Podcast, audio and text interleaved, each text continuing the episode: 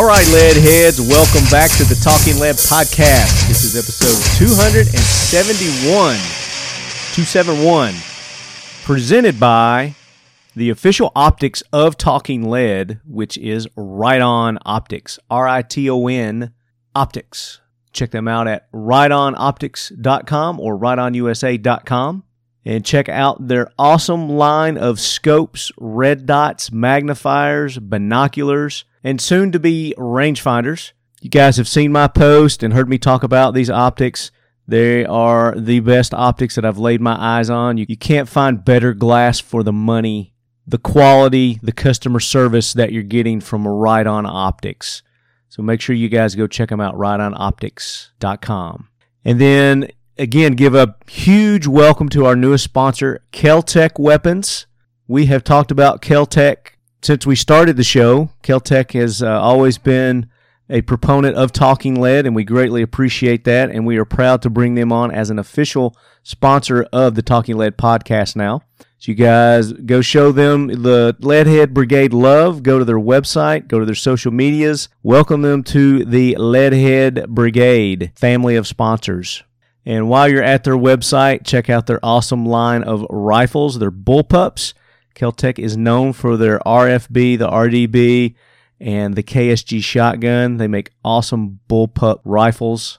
And their unique sub 2000 pistol caliber carbine. They make those in 9mm and 40 caliber. The perfect truck gun, they just fold right up, fit underneath your uh, your seat. They can fit in your backpack. Perfect for camping, hiking, and they make a great, just uh, all around fun gun to shoot. Go to the range, shoot some X steel targets with those. The best, most affordable AR 500 steel targets on the market today are X steel targets. You go check them out at xsteeltargets.com.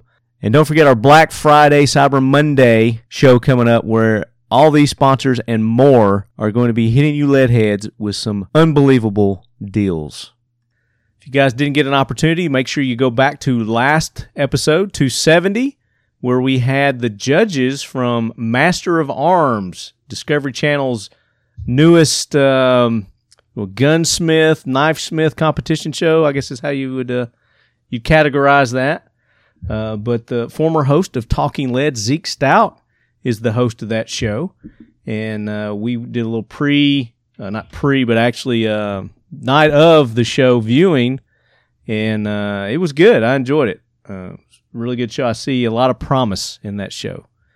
So make sure you guys go back. We had Ashley Hlebinsky. She's the curator of the Cody Firearms Museum. And we had Nick Irving. Uh, Nick is formal, former, formal, former Special Forces. Uh, he's a Ranger. Casey, you and I were talking about Rangers uh, a minute ago. He's, Mm, a he's little bit. yeah, he's a former Ranger. Uh, and he's one of the judges on the show as well. Get a lot of behind the scenes in that episode. So uh, make sure you guys go back to 270, check that out. So joining me, I just said, I gave it away. Co hosting with me today is none other than CG3G, Casey Griggs. What's up? Welcome in, Casey. It's been a while since you've been on. It has. It has been a little while. It's been a minute. Been a so uh, welcome in. Thanks Yeah. for joining us. Definitely. Glad to be back. And then our special guest this week for you lead heads that joined us on Instagram Live uh, before we started recording, it's none other than our good buddy Mike Sodini. Hello, hello. What's up, happening? buddy? What's happening? We got a lot going on, man. There's, there's been a lot going on since we last talked. Yeah, I got. I, I need that 25th hour. So, So, so Mike has started a new nonprofit, and you guys have heard me talk about it a little bit on the show. It's called Walk the Talk America, and it is an organization that Mike started to bridge the gap between the firearms industry and the mental health industry. And we're gonna we're gonna find out a whole lot more about Walk the Talk America. Uh, we're gonna find out what Mike's been up to lately. Uh, and of course, as everybody knows, I mean, we just had the midterm elections, and I think a lot of us are disappointed.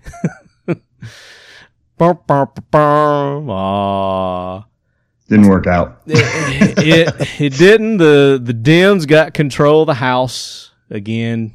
Damn it! I did my part. You know, that's all I can do. So it's it's your fault that who you did if you didn't go out and vote. It, it's your right to go out and vote. It's your responsibility to go out and vote. And the way that they have it set up nowadays, there's no excuse for you not to go vote. They have early voting. It's like for what two or three weeks beforehand they had that set up. Yes, sir. You've got absentee ballot voting that you can do. And then here in Murfreesboro, I know there was at least uh, half a dozen places that you could go and and vote here just in Murfreesboro, Tennessee. So there was no excuses. So if you didn't vote, you can't complain. Shut your pie hole. Get out and vote next time. But I'm afraid by then they're gonna, you know, the damage is gonna be done. Unfortunately, but you still have power uh, with your elected officials, so you can still make your voices heard. Uh, you can drown out all the the leftist uh, shenanigans that are going on. Uh, because that's what these elected politicians are, are there to do. So if if you sway their decision, then that's great. So uh, there's going to be, I mean, you're going to see some stuff coming up here, probably starting the end of this week. That they're going to, you know, start their shenanigans. No doubt. Yeah, is this? uh, y'all, y'all chime in anytime, I guys. was gonna say we're leaving them hanging there. Well, hey, you know, on the flip bro. side, at least on the on the flip side, I guess at least gun sales are going to go back up. I, well, you know, and and that's we've talked about this on the show. That is so fucked up on how manufacturers have gotten, you know, spoiled by the way things have It- been to where they could just put out any kind of piece of crap on the market and and anybody would go and buy it. You're right. It, it You is. know? It's pitiful. So we've we've and I and I've seen this up until this point. The quality, you know, the products, the things that we're seeing on the market now are, have get have gotten better. You know, and I think sales have started to, you know, I think they leveled out, and I think they were actually, you know, some companies are seeing some some increase in their sales. Mm-hmm. But it's it's getting rid of those, you know, fly by night companies that just come in and think they can make a quick buck and, you know, put shit on the market and it's going to sell. I just say never sacrifice quality for quantity, ever.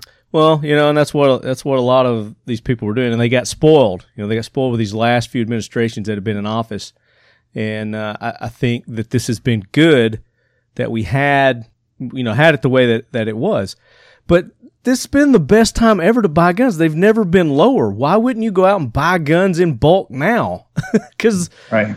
why would you wait till the gun grabbers start trying to get them and pass all this legislation, and then you got to pay three times, four times more for it? That's just stupid. Yeah, it, it, it, you know, just from kind of the, the, the executive behind the scenes level, uh, obviously I, I, my, my job is to run an, uh, an, an importer. What you see or what happened with Trump getting elected was just a backup. Like everybody had put their money on, you know, Hillary taking that Mhm. victory.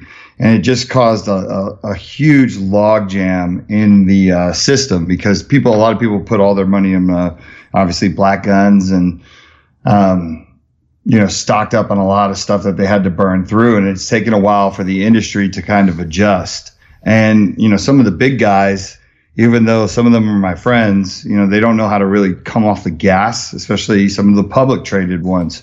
Um, and it just creates a just madness mess and then everyone starts discounting. Yeah, and you know it's just it's nuts. But I mean that that's them trying to adjust to a, a market that they thought was going to be there that, that wasn't there. So right what what I'm saying is a lot of those companies are smart, you know, and they've got the people and the the power behind them to readjust their um, you know their market philosophy to to fit in to what it is nowadays. And that's where where I've been seeing, you know, companies that have adjusted to that. You know, they're starting to get better. You know, sales are starting to get better, quality's getting better. A lot of these, again, like I was saying, a lot of these, you know, just startup companies, fly by night companies that wanted to jump on the the bandwagon uh, are gone. They're they're they're gone. They're out of existence. You know, and some of the bigger companies too. You know, Yeah. Yeah, I, I'm still waiting to see if there's any companies that were are going to fall out from this. You know, sometimes it's it's companies that people don't even know. Like, uh, you know, it, if you're a civilian and you're just looking at the the whole picture. You're not going to know if a distributor drops out, like AcuSport, right, which is a huge distributor out of Ohio. They just went out of business. That was like one of the first distribution centers that I visited when I was a rep. Um, you know, those are things you wonder about because it's not always just the it's not always just the company. It's it could be some, the machine behind the company. You know. Yeah, I mean it, it's like a tree. I mean, once the Yeah. tree starts to die, the branches are going to die too. So, Yep. Yep. uh, but like I said, there's there are companies that found, and we're going to keep the tree analogy that found the fertilizer to keep, you know, to survive and and get through um, the bad marketing strategies that they had uh, to to adjust and in, into a normal economy. You know, Right. nor- uh, because what we saw the last few administrations was not normal. You know, that's not. It's like the real estate. You know, I do real estate also. A lot of people know that I do real estate. You know, and, and real estate's rocky. You know, it's up and down, up and down. Gun market is the same way. You know, it plays a lot on what administration is in in power and what laws are being passed and you know things like that. So you have to be able to plan for when that market hits the bottom. It just has to be in a company's strategic marketing plan and, and budgeting plan. I mean, I don't, I don't run a gun company, so but Mike does. I mean, I run an importing company. I don't run a manufacturing. well, no, no. Huge difference. a little different, but it still ties in. You know, it's one of those branches of of that that you know because you guys have planned and you had good market strategies. You know that helps the companies that you represent also because you Right. know this market. That's why Eagle Imports. That's why Mike Sodini. You know, you're still doing great. Yeah, you, you, you see the ripple effect. but we're not talking about Eagle Imports today. We're going to be talking about Walk the Talk America. but first, we've got the jack wagon train that we're that we've got to deal with. We got a bunch of jack wagons, uh, and I think we kind of alluded to some of them. So, Gunny, bring that train in. Hoorah, Semper Fi, do or die, hold 'em high at eighth and nine. It is time for the talking lead jack wagon of the week, so brace yourself, baby.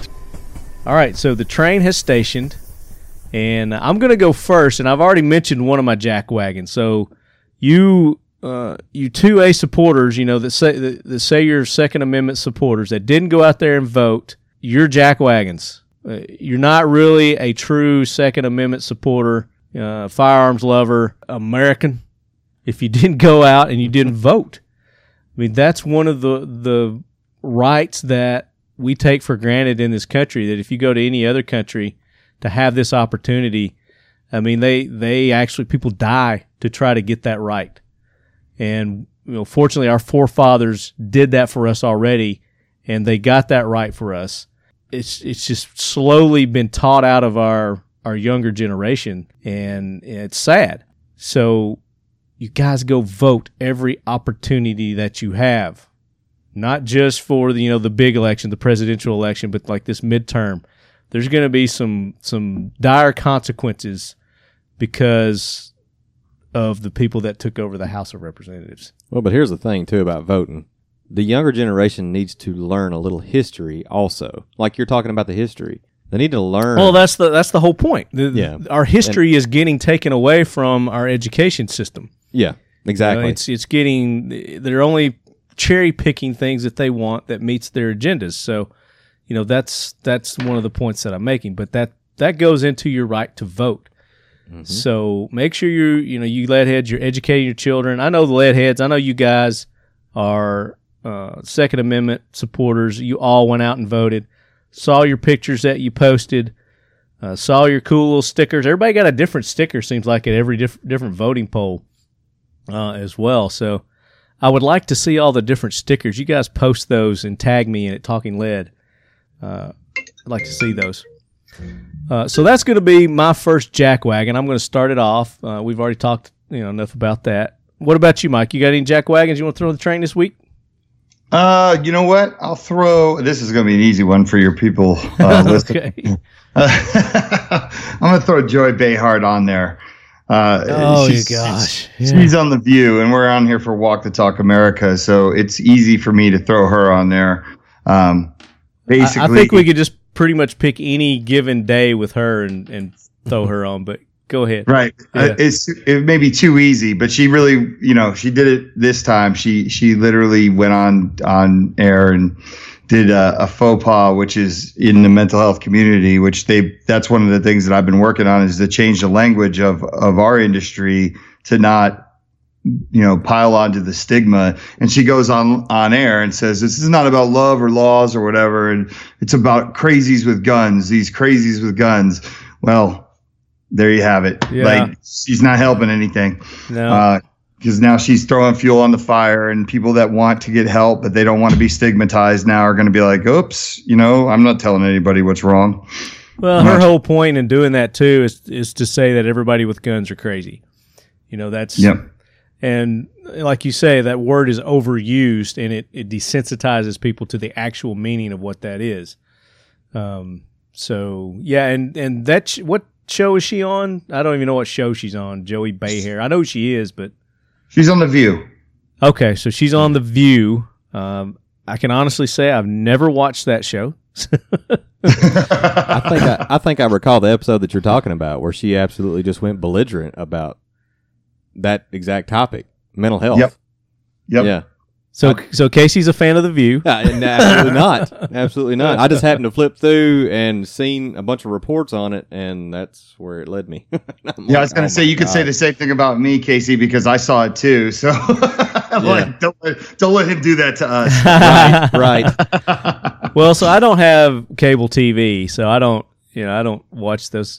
I've always got like James Bond or uh, Jack Ryan or something playing in the background while I'm doing stuff. But um, no, I mean that's something that I also, you know, preach about is you've got to watch shows like that. You've got to watch CNN. You've got to watch MSNBC to see what the other side is doing and what they're up to. You know, you can't just rely on getting everything from Fox News. Well, you know, because they're going to flat out tell you what they're doing. They don't like to keep secrets. That's obvious. No, no, and I mean it's the same thing on our side too. I mean it's everybody's got their agendas, agendas, and that's what these shows are about. mm-hmm. But you take a little bit of each one, and then you you form your own opinion. You know, critical thinking. So right.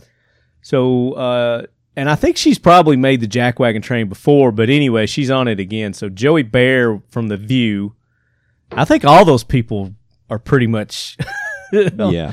Have made our jackwagon at one point. I don't even know who's on it now. Don't they change their their roster so ever so often because one of them stick their foot in their mouth a little too far?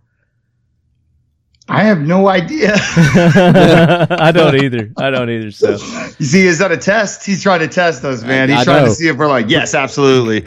Yeah. Good at- yeah, I was gonna find out whether you were a diehard View fan or not. I couldn't even tell you who's on it. I know who Whoopi Goldberg well, is okay. or was. There's one that I was thinking of but for some reason. Now, another one, maybe I'm wrong. Was it Rosie?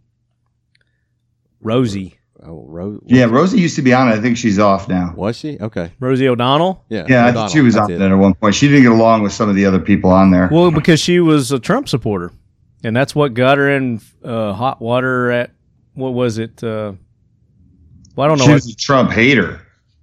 no, Ro- Rosie O'Donnell. Oh wait, wait. I'm thinking of They used uh, to hate each other. yeah, Rosie O'Donnell. I'm thinking of uh, Roseanne Barr. I'm sorry, Roseanne Ah, Barr. Yeah. No, yeah, no, no. yeah, my bad. Yeah, that was a huge difference. Yeah, yeah, yeah. Mm, yeah. Edit. So anyway, um, there's one of our jack wagons. Uh, Casey, you got a jack wagon? I'm trying to think of her name right now, and, and it goes back to those talk shows. Um, she used to be a uh, on. Uh, it was one of the news channels during the morning. Um, Local news, uh, yeah, and I forgot what it was. Well, no, no, no. It was like a like One a Good Morning America or something. something like that. Uh, she's blonde headed. I can't think of her name. That's about half of them. Well, yeah, but she but she's a single talk show host, and she's got a real big show, and apparently a huge following. So I don't know.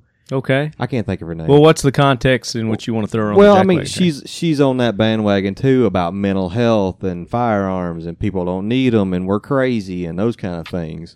yeah. Um, you know, and it's people like that who have the following of these. I mean, I hate to say it, but I mean, well, they're, they're just like they're just they're zombies. they're like cattle. They're just following this. so you so know. you think about who that is, and then we'll come back to you. Yeah. I'm, So we're going to go to the uh, the talking lead lead head jackwagon submissions. So we get another one from Jerry B. Uh, Jerry B's uh, good about sending us jackwagons. So he said, I can't remember if this has been mentioned or not. This is from March 30th, 2018. I nominate former U.S. Supreme Court Justice John Paul Stevens. Uh, let's see. This week, March 30th, 2018, former Justice of the Supreme Court John Paul Stevens, a conservative, wrote in an op ed that Americans should demand the repeal of the Second Amendment. That's in quotes.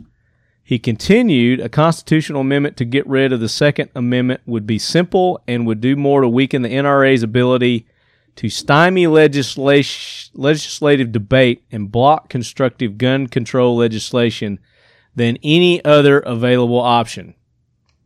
So, uh, I mean, he speaks the truth. I mean, if you stymie the NRA, which the NRA is one of our biggest voices that we have, and that's why we have the NRA. The NRA just isn't NRA. They don't just exist in and of themselves. They are backed by millions of Americans, and for the most part, you know, they get it right and they represent what their membership is about. Uh, so, uh, I mean, the, we need the NRA. We need we need organizations like the NRA uh, to exist to be able to um, relay our voices in mass and in force and with strength uh, to these to the legislators. So yeah, I mean that's a good uh, John Paul Stevens. It's a good jackwagon there, Jerry. So we're also going to go. We got another uh, listener submitted jackwagon here. So this one comes from uh, Leadhead Jason F. And Jason's another good one about sending us jackwagons. So this is one I've not heard about. It says SNL's Pete Davidson hasn't apologized for mocking a GOP candidate who lost an eye in war. Uh, but I mean, that's kind of what Saturday Night Live's about. I mean, they're spoofing everybody. Let's see. It says Pete Davidson of Saturday Night Live is facing mounting pressure to apologize for a widely condemned bit in which he mocked a wounded veteran and GOP congressional candidate for wearing an eye patch. Following Davidson's remarks about Dan Crenshaw, who on Tuesday won his election to represent Texas' second congressional uh, congressional district, the comedian, his show, and SNL's executive producer were hammered by politicians, talk show hosts, veterans, and others. This is absolutely appalling, tweeted Senator Tammy Duckworth. She's a Democrat in Illinois who lost her legs in Iraq. No one should ever mock a veteran for the wounds they received while defending our great nation, regardless of political party or what you think of their politics. Pete Davidson owes Dan Crenshaw an apology. Uh, I mean, if I were Dan, uh, Dan Crenshaw, I, wouldn't give a two cents what Pete Davidson thought about me, and his apology would mean crap. Uh, former White House press secretary Sean Spicer said that SNL's executive producer Lorne Michaels should be fired. You know that's not going to happen. no way. Uh, but Crenshaw, who lost his right eye in 2012 after a bomb exploded during a mission in Afghanistan, his third military deployment, said he won't ask for an apology from Davidson or SNL. There you go. My thoughts exactly. I mean, they, these people are inconsequential to him. They probably should apologize, but that doesn't mean I'm going to demand an apology, he said Monday on Fox and Friends, adding, They certainly crossed the line, but their apology won't mean anything to me. When asked about the matter on Sunday and again on Monday, NBC representatives said the network would not be commenting. Davidson has not yet responded to the criticism. Let's see if he gives a little more about uh, Crenshaw. Says, Despite being told he would probably never see again Crenshaw, a Navy SEAL regained sight in his left eye and went on two more deployments. It's actually a miracle I can see and uh, see it all and can continue serving the American people. Davidson seemed to be aware of Crenshaw's background during Saturday's weekend update segment in which he gave his first impressions of various candidates running in the election cycle. So, you know, again, who gives a flip about Saturday Night Live? I mean, it is a and it always has been this way. I mean, it's just it's just a it's a comedy show. It's for yeah. comedy. It's to get you know laughs and uh, shock and awe of the things that they do, reactions from people. Uh, I, I, like Saturday Night Live. I am not familiar with this um, this Davidson guy, but I understand he just recently got or he got engaged with some pop singer or something, and then she dumped him like a few days a few days later.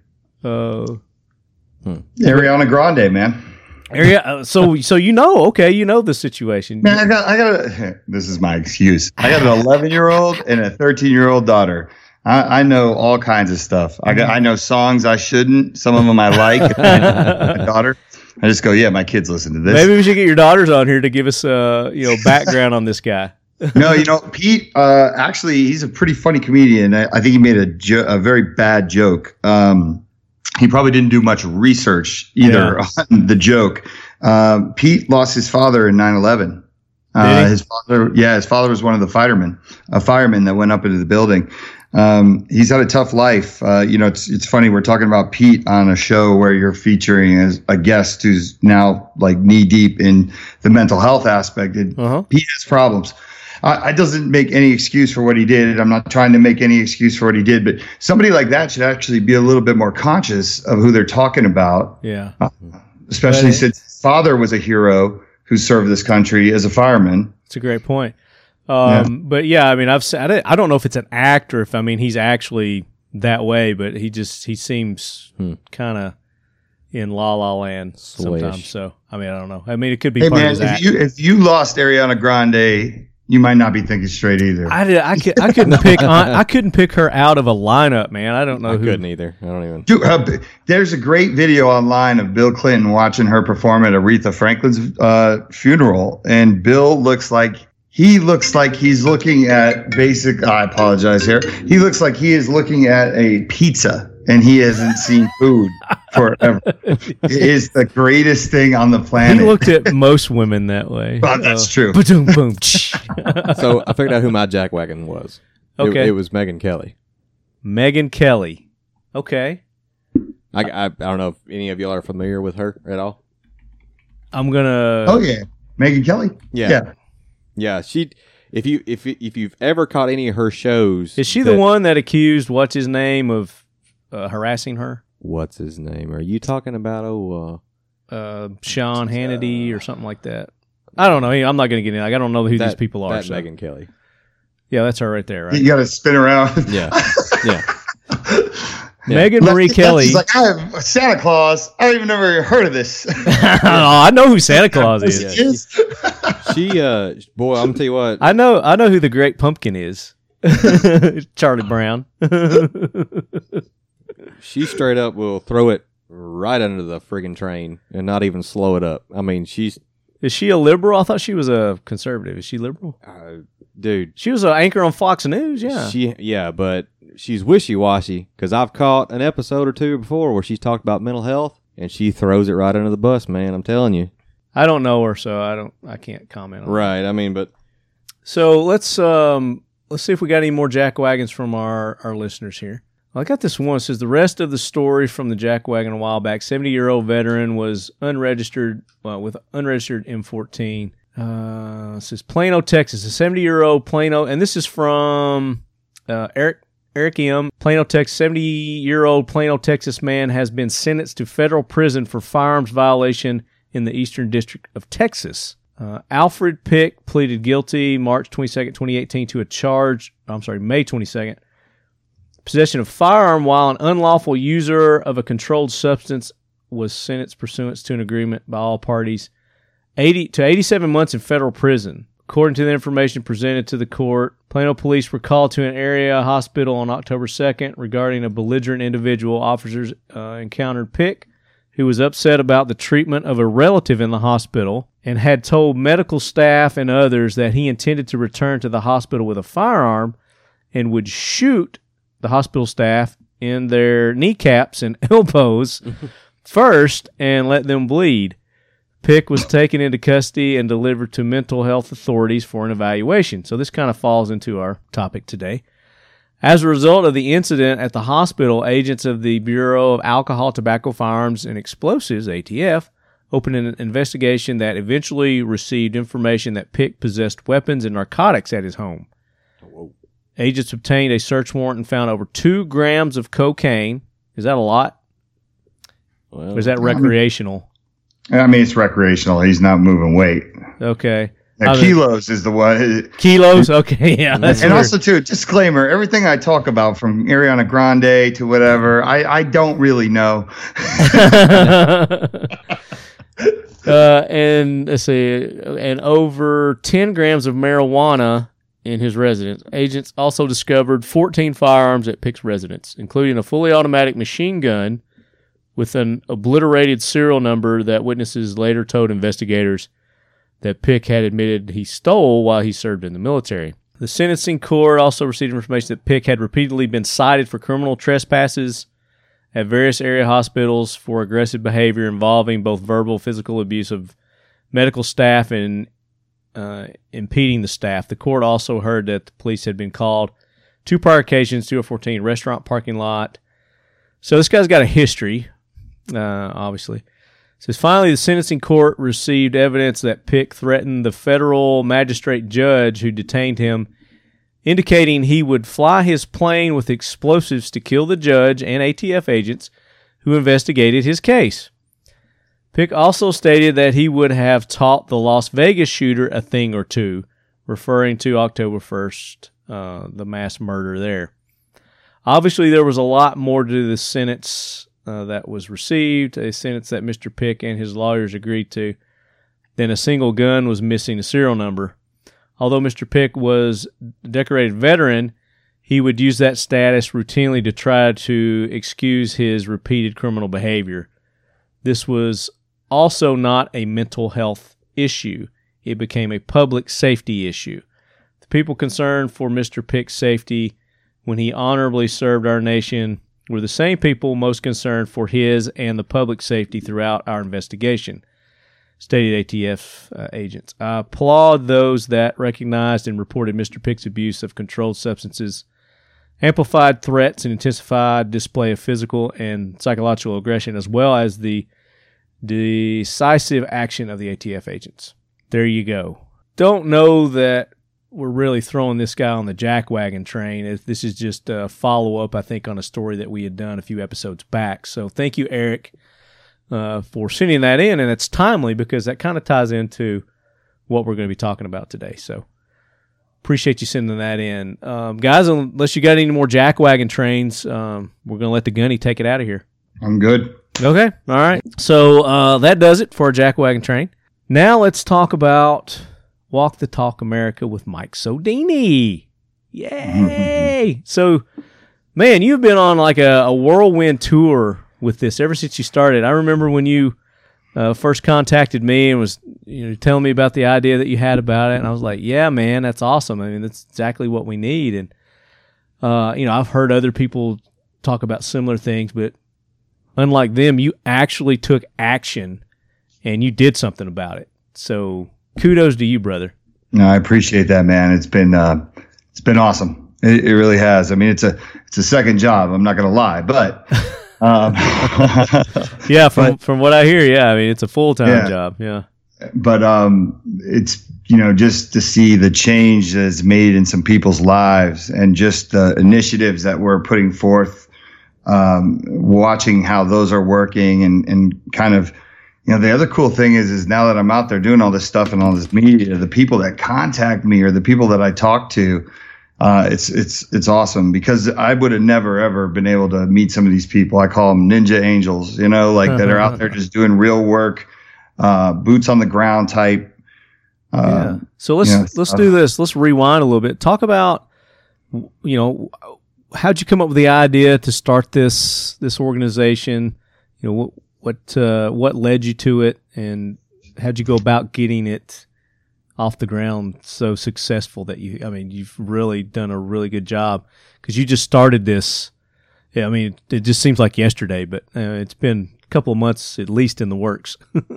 yeah, uh, it's been. Uh, I think I started this in June June 15th was the actual day that it started and it all started from a a chance meeting with a stranger at a dinner with Rafael Davale, uh, my national sales manager at Eagle. Oh yeah, Ralph. We all know yeah, Ralph. Everybody knows Ralph. familiar with Ralph. Yep, he's been on the show a lot, right? Um, mm-hmm. He's a Richard. he is. He, he's a fellow Richard. Yeah, fellow Richard. He's top um, Richard. Top Richard. He's sometimes, sometimes salty Richard. yeah, yeah. Among um, other things. but uh, so we were at, we were at a dinner and and we were waiting for our table and it was a very crowded restaurant, and Ralph had started making small talk with this lady, a lovely lady. Uh, she had a few kids. Uh, we ended up just inviting her to the table because she was there by herself. So we said, "Hey, come come eat with us." You know, we were all just waiting for a table. Yeah. And uh, she sat down and um, was talking about her kids. She had one of special needs.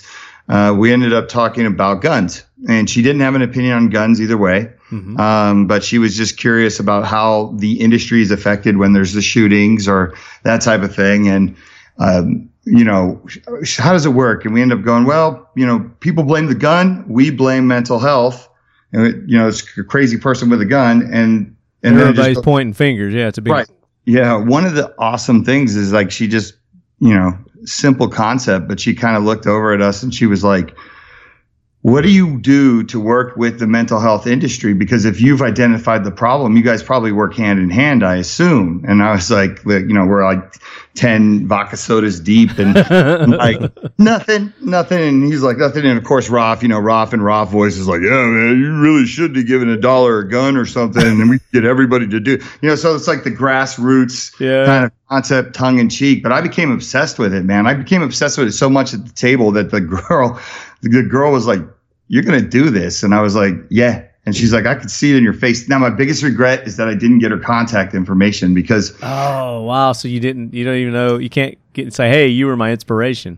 No, no, and I mean, Oh, I would, man. love, I would love for one day for her to come forward and just be like, "You're the guy," you know. I, have I've seen it, but um, it, it I, I went home and I, I was obsessed with the idea, obsessed with the idea so much that I think I ruined the uh, the rest of the vacation because we were we were coming off a business trip and all I wanted to talk about was this type of stuff, and I had no idea about nonprofits. I mean, I'm I'm a punk kid from Jersey, man. I don't know things like that, you know. So um, I got home and did a bunch of research. I ended up finding a position paper, position paper 72 by Mental Health America, which is the longest, oldest running mental health organization on the planet. Mhm. Um, they in Are they position, a nonprofit or who are they backed by? oh yeah, they are a nonprofit. Yes, Okay. they, they're massive. I mean, they're We'll, we'll They're- talk about them in a minute. Go ahead with your story. I just oh I yeah, yeah, sure, yeah. sure, sure, yeah. Um, so I didn't mean to cut you off there. No, it's okay. I, there was a lot of things in the position paper that I loved, and one of them was that they do not take a stance on firearms. Now I'm really freaking out because I love that that situation. Right? I'm thinking if I found a mental health organization that doesn't take a stance on firearms, that's awesome. Right? Because I, I just didn't think they existed. I thought I was I, I thought I had an uphill battle there. um, so they also the reason why they don't is because they don't believe in stigmas. Um, and they hate the stigma that people put on others that battle with mental illness. And I never really thought about it, but I was like, oh, that's right. Every time I say it's a lunatic with a gun or crazy with a gun, I'm actually hurting uh, society, Oh, right? Yeah. Yeah, because people then don't want to go get help because they they're afraid to step forward because they're like, well, if he called me crazy and this person's going to think I'm crazy, it's like having a scarlet letter on your chest. Yeah. Somebody else is going to call me crazy, so I don't want to. Why do I want to go get help? Yeah, I don't want to say anything because I don't feel like I'm I'm crazy. I feel like I'm going through crisis or there's certain things or maybe I have anxiety or and they don't and nobody wants to lose their rights, right? Nobody wants to lose their job. Nobody wants to lose uh many cases, especially in the military, you would know this, like clearance, right? Oh, yeah. Yeah. Definitely. Yeah.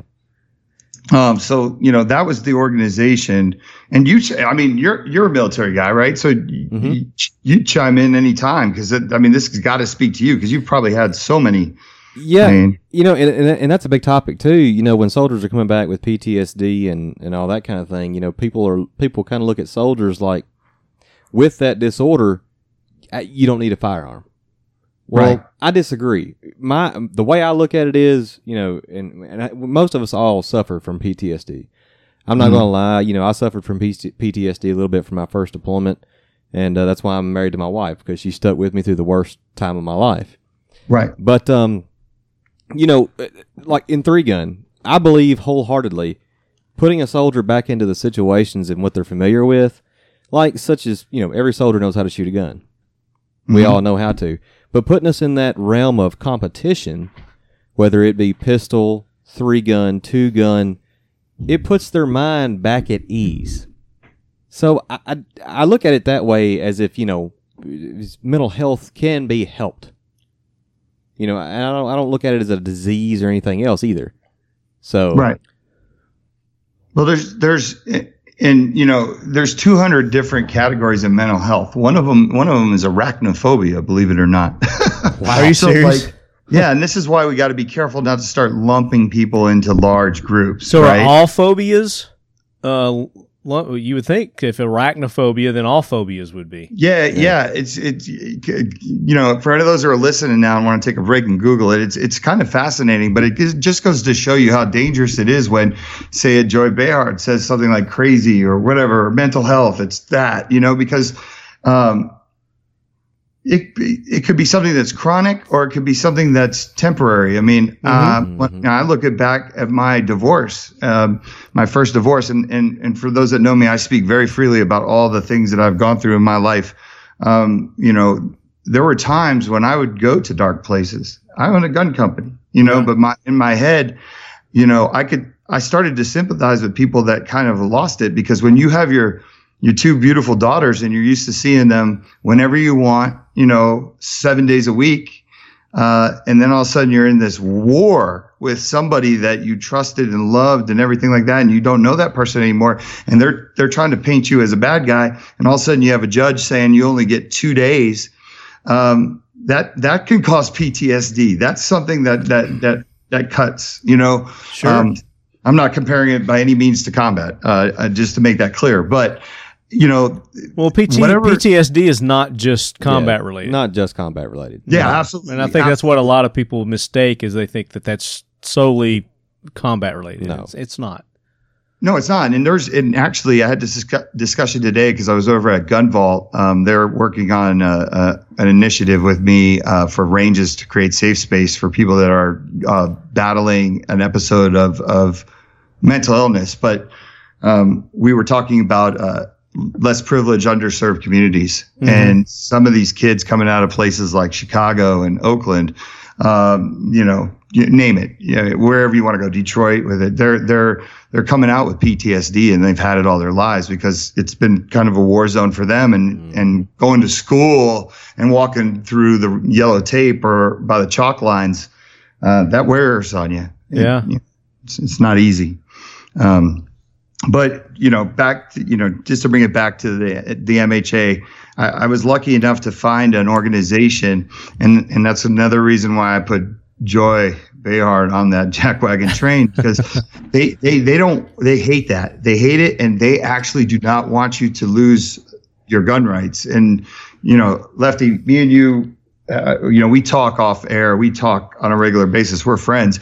Um, I showed you what they put in writing. Yeah. Um, Yeah, put it- absolutely. I mean, they are they are for our Second Amendment rights. You know, they're Right. all they're all for people having their firearms. Yep. They they believe that it's a civil rights issue when you take away something from somebody that is I like to say battling with mental illness because it's something that, you know, if you have support and you, you don't feel like you're out on an island and you can fight it out in the open with your friends uh, and your loved ones. And like you said with your wife, you know, your wife knows you better than anyone, right? So that's why you love her because you stayed with her when you were were battling when you came back from you know serving. Yeah, well, I mean, yeah, she she's the one that helped me. Truthfully, I mean, you know, she's the one that kept me calm. That's that's So the funny I'm, part. can I read what you sent me about the the MHA uh, MHA and their stance? Yeah, thousand percent. Go ahead. Okay, I so- love that. Yeah, so MHA vigorously opposes efforts in the name of public safety to deny people rights or privileges or otherwise discriminate against people based on a mental health condition. Such efforts should be rejected as dangerously stigmatizing, making effective treatment more difficult, and as a violation of civil liberties and human rights of people with mental health conditions. Yeah, and there's there's a lot more to that document. You're reading just the the piece that is basically singing to people right now. Right. Uh, but So they, it's, a, it's it starts off as gun violence and mental illness are frequently linked in the media, yet often for wrong reasons. Despite conventional wisdom, those with mental health conditions are very rarely violent. In fact, many who have mental illness are more often victims of violence. Where guns and mental health do intersect is with suicide. At least two thirds of gun deaths are suicides. Additionally, those uh, who attempt suicide by using a firearm are much more apt to die than those who use other weapons. To reduce suicides with firearms, MHA uh, joins with Walk the Talk America Yes, in sir. recognizing the value of providing education around identifying persons whose sole intent in purchasing a weapon is to die by suicide. Yeah, it it um well we know this, right? We're gun guys and everybody's listening is most likely a gun person, right? Second Amendment supporter. Gun guys and Uh, gals, yeah. Gun guys and gals, absolutely. Uh it- but the thing is is that we got to understand that the the 5% that actually will harm others um that's a very small number, right? It's a very tiny number, but they they when they do it, it's a it's a big boom, right? It, it causes a lot of trauma and everything like that. It took me a little while to understand I knew suicide was bad. It's over 60% of the gun deaths. Um, but but what we're really talking about is just trauma mitigation all around, Mhm. right? Um, because you know it's funny when I was sitting there with uh, Rob Pincus and uh, Debbie Plotnick, who's the vice president of the MHA, and we were all in a meeting. We are in a two day meeting in in Denver trying to figure this out, how we could work together. Uh, it was interesting because those two were really going after the suicides and the range programs and creating the safe space for people to go and drop off their guns if they're going through an episode. Um, and I'm sitting here like, let's go outreach, right? I was a big outreach person. I'm like, let's get upstream to stop and prevent the unpredictable. Uh, my thing is, is I wanted to get to kids like in sixth grade, fifth grade, and and Start and early, yeah. start early. But then I realized um, because some of these some of these people that that let's say you just you, you hit that situation critical, that stage four in your mind, and then you go do something silly. Um, that's going to create like let's take the guy for uh, you know Pittsburgh, right? He goes in, he shoots up this synagogue, and you have eleven dead uh, people, and those are eleven people that have family members. They have grandkids, they have sons, they have daughters, they have all this stuff, they have sisters. We don't know what that just created because if if people don't get the proper treatment or understand that they could talk about it, that might lead to the grand the grandkid having a cocaine problem who becomes a domestic abuser later on in life. You See, this, this is what I'm Yeah. saying. We got to mitigate trauma all around, right? It's not looking for this needle in the haystack to let's find the next shooter. It's it's talking about let's make mental health just come to the forefront so we can talk about it and and actually treat everybody that that potentially could be uh, in a long battle with it Yeah. It, it's it's a little complicated, uh, especially when you just you try to make it easy, right? Like suicide. Well, or I think that's why you know I think that's why we've not had a come together, you know, up until now because it is such a difficult uh, subject, it's a difficult uh, um, you know topic to talk about, and I think that's why nobody's actually w- reached out to the other side. You know, one side's not reached out to the other side and say, "Hey, we need to come together and try to figure this out." And you know, what what can we do to to eliminate, you know, end this? And uh, I mean, that's a great point. Um, they these guys have been around since 1909, and this is the first time. I mean, you're Yeah. telling me this is the first time that Yeah. that this bridge has been gapped, Mike? yes, yes, man. It's uh. oh my gosh, you are a pioneer, brother. No, thank you. It's funny, and and, by no means do I care about that. I I care about just getting this thing done. Um, but it is, uh, you know. But that's what it takes. I mean, it takes people like you with initiative, you know, to to do. it. It's like enough's enough. You know, why has this not been done? And I know that was you know racking your brain. You know, that's that light bulb came on when you're sitting there having that conversation at dinner with that lady. Uh, you know, and it's just it's hard to wrap your your head around that that this has never been. You know, there's never been a come together on this until now. No, there hasn't. And that, but here's what the cool thing is: is like um, because of this, because we I've worked towards this, and you know, part of the story is that I ended up sending this hail mary Jerry Maguire memo slash email that Rob was like, "Don't send that yet. We're not ready." Because Rob is was with me from day one on this project too. Like I, he was one of the first people I called. You, yourself, Yeah. uh, you know, Colion Noir, a couple other people. Um, but I sent it and it was just like, all right, let me see where it lands. Worst case scenario, I'll double back and resend an email later when I'm a little bit more established. And they got back to me the same day. This is kind of a cool story. The same day that I got uh, the acceptance letter from the government uh, that it was allowing me to call myself a 501c3 was the same day that the MHA responded to my email. And the email was like, look, we've been passing around your email around the office, which is exactly what I was going for, right? Sure, yeah. And they're like, You want it to go you- viral. Yeah, can you go? Can you get out to LA right now? And come out to one of our conferences. Um, it's in a couple days. And, and I was like, absolutely. I called and I got my CFO, uh, Maria, Maria Kurnisovic, who's actually a board member of WTTA as well. Um, I said, get on a plane now. We're going to LA. And we walked into this conference and we, we wore it like a badge. We're like, we're the gun guys. Yeah. We're the gun people. Here we are. And they were like, we didn't think you'd show up. and, uh, you know, and we, we were like, nope, we're here. We sat through the whole thing. We talked to everybody. And, but the, the main thing, and this goes back to your point, um, this is going to be a learning experience for both sides. Okay. Um, it, there, th- there's going to be a lot of things that are said. There's going to be a lot of understanding that has to happen. You know, I went out to that conference and everything was great and they were excited to see me. And I can honestly say that, that some people there were definitely anti-gun, but they were excited that I was coming to the table and actually trying to discuss things and play with ideas in a graceful manner. Okay. Um, but I had to sit there and I had to listen to some people that didn't know the difference. You know, I had one lady, this is, this is a funny story. This lady comes up to me and she's like, you know, I think you guys would be all right if you just, if you just give up on the defending the AR thing.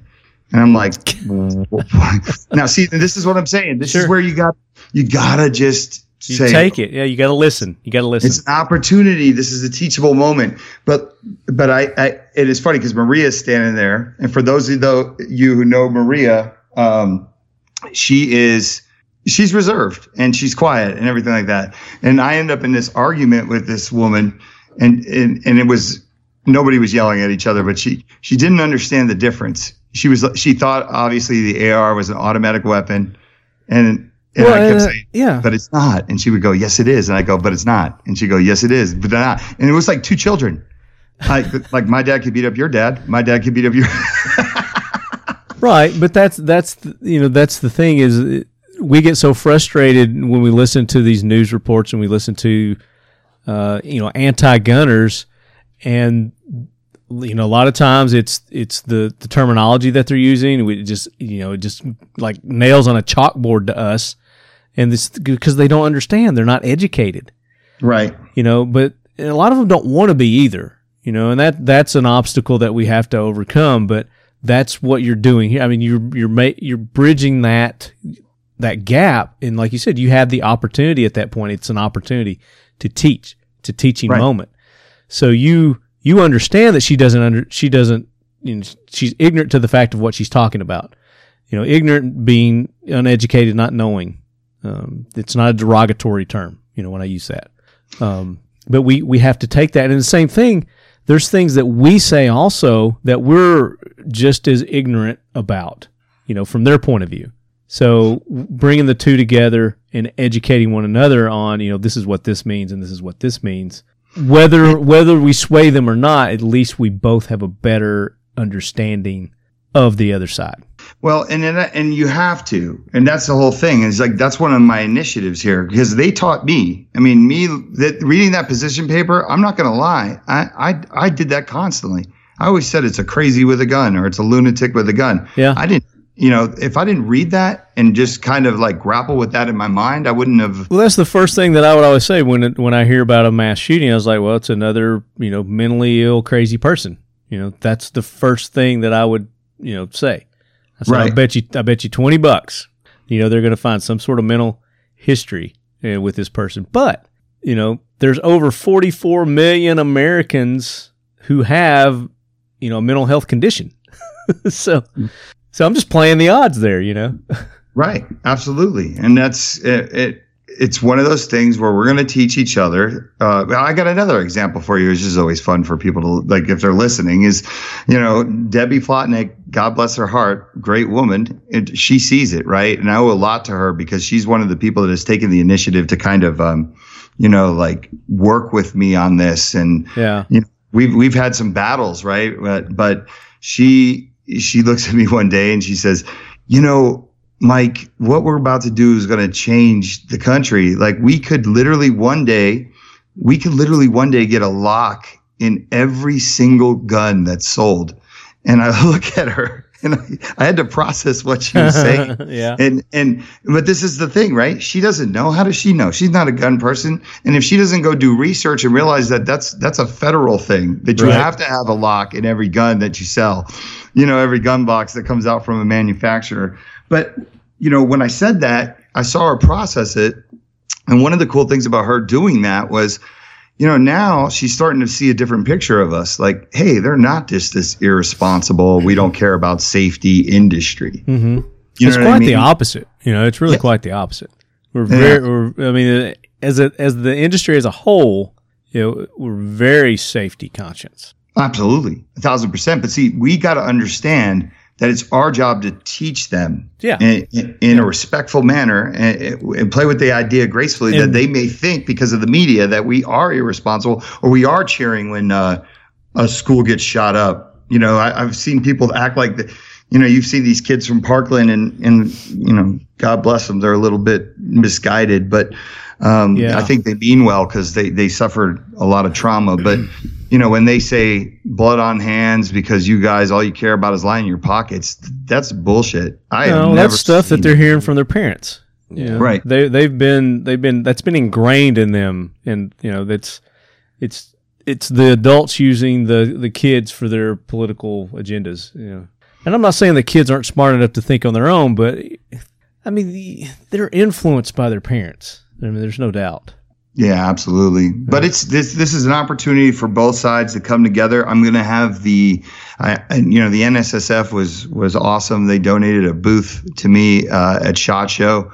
I'm, which is going to be a Walk the Talk America booth, and it's going to Yeah. be manned. Yeah, I'm going to be manned by the. How are you going to do two booths, man? Me? How are you going to manage Uh, two booths? You ever seen that movie Multiplicity? You gonna you gonna clone yourself? exactly. um, no, I'm going to split time there. But the cool thing about this is I got uh, the MHA are going to help man it. Um, uh, everybody that's a board member of Walk the Talk will rotate through there at one point. Um, I even got a commitment from Randy Couture the other day. He wants to donate a couple hours Nice. booth Nice. And then uh, Richard Egan, who's with the Nevada Coalition for Suicide Prevention. Um, you know, we could talk about this guy. I'd love to talk about this guy. He's a hero. Um, I'm, you know, I'm, I'm kicking myself in the ass because when I was talking to you about coming on and doing this show, um, and I just thought about it today, I was like, we should get somebody from MHA on also. yeah. So next next opportunity, we're going to do that. We'll get we'll get them on. But yeah, go ahead, talk about that. No, guy. I was going to say Richard would be a great person to get on. He's from uh, Nevada Coalition for Suicide Prevention, but you want to hear how cool this guy is? He is actually ex-military. He's a gun guy. Um, Mhm. He admits it. He's like, "Look, I got coworkers that are anti-gun. We all get together because one thing we can agree on is we don't like people killing themselves. Sure. Period. Mhm. right? And they, so they get it. Um, but the cool thing about this guy is he just literally is sitting in this office, and uh, I, one day I go in there to walk in, and that's my thing. I like to walk into like all these facilities and introduce myself because I'm trying to find boots on the ground, man. I got to find the, I got to, I got to find, I got to make sure our money. Let me say this correctly. I got to make sure our money goes exactly to where I want it, which that is the most important thing for me. I don't want our money to go to something that's a waste of time or lining somebody's pockets. I want it to go to the guys who are out there with boots on the ground that are like in the thick of it. Yeah. Right. And Yeah. Rich, when I walked into his office, it was literally like the movie Back to the Future, and I was Marty, and he was Doc, and he was just like, Mike, oh my God, you're here. Cool. I, I was reading on your website. Good work, man. Hey, dude, you want to help me uh, load some safes in the back of this truck? We're taking them to Mesquite, passing them out to people who have uh, uh, children that suffer from depression, and and so they could lock up their medication. Nice. Like this is a guy who's like doing stuff like that, right? Yeah. And he's overwhelmed, and you know, I tell you, I said, Rich, how many people you got working here? it's suicide prevention for the whole state, right? I would expect a number like 30. Four. It's only four people in the whole state four. of Nevada. Four people in the whole state. Holy cow! Right. Last week we lost, and and Ri- Richard's got me talking like this. But I never talked like this in my life. But we we lost a 13 year old girl. She she uh, committed suicide. And I had I'd called Rich in the morning to talk about something else. I hadn't even watched the news, and the, he answered the phone, and he goes, "Hey Mike, did you hear?" And I said, "What?" And he said, "We we lost someone." And I said, "What what happened?" And he said, "We lost a 13 year old girl this morning. She she uh, jumped off the bridge in Nevada, like on the overpass." But just the fact that the, this man was talking about it like it was one of his like it was one of his uh, people in his platoon or something, you know, Right. like that that it hit- it hit him so hard because he doesn't want one in the state of Nevada, but he's four one of four people. Like that's ridiculous. so like one of my initiatives that I planned because I, I I want to raise so much money with this thing from within our industry that that these states can hire actual people Yeah, and they you get can a an- battalion out there. Yeah, yeah, I mean it's it's uh it's ridiculous, but that's one of the rewarding things about this job is I get to show up to these places and find out these uh find out what's going on on the street level, right? And the people that are out there and they're in the weeds of it. Um So are know, these guys is uh, MHA? Are they in all fifty states?